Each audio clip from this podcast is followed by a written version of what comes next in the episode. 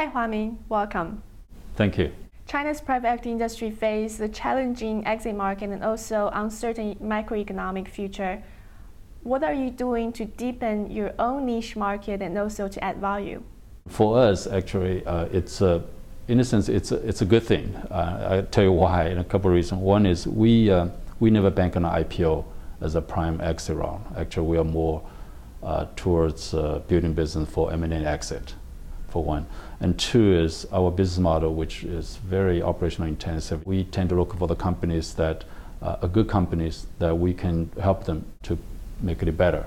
And one of the things that we're trying to do is now is trying to invest more in the operating resources that we have already. It's a big part of our model. The companies that we typically invest in are smaller companies. Um, a smaller company that's probably run by an owner or entrepreneur, and I would say most of the times that the rest of the teams are pretty you know, weak, and uh, including financial reporting. And uh, uh, so oftentimes they don't have a real good financial controller.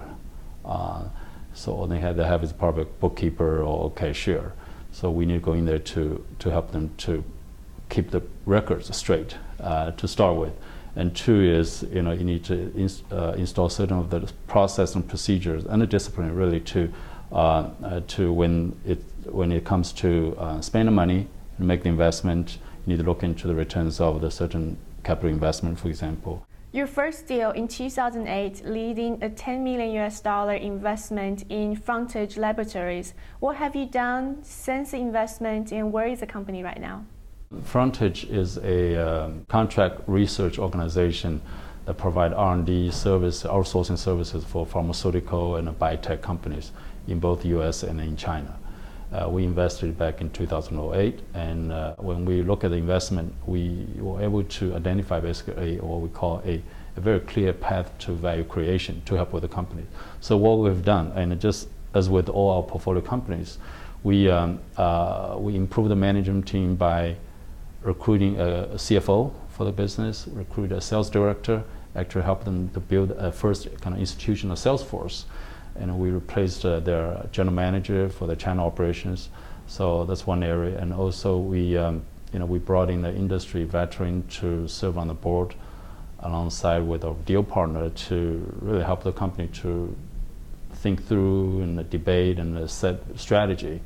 And three, we, um, you know, we help to the company to complete and integrate a small add-on acquisitions.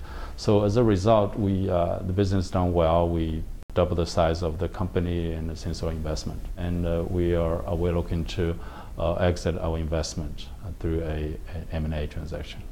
So with the challenging macroeconomic future, are you slowing down your own investment activities right now?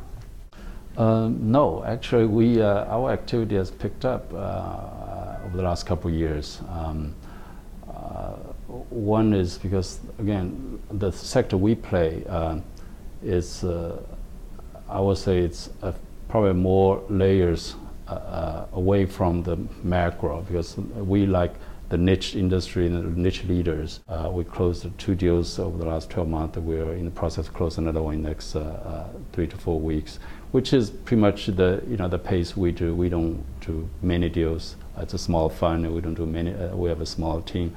We don't do many deals like other large funds. Roughly, how many companies you look at would lead up to one investment? Yeah, uh, we look at a lot, uh, uh, and then we keep track of uh, the companies. I would say, in, on average, probably every close to 100 companies you look at, you end up with make one, one investment. Wow. We we never uh, done a deal, let's say, more than 10 times the uh, earnings.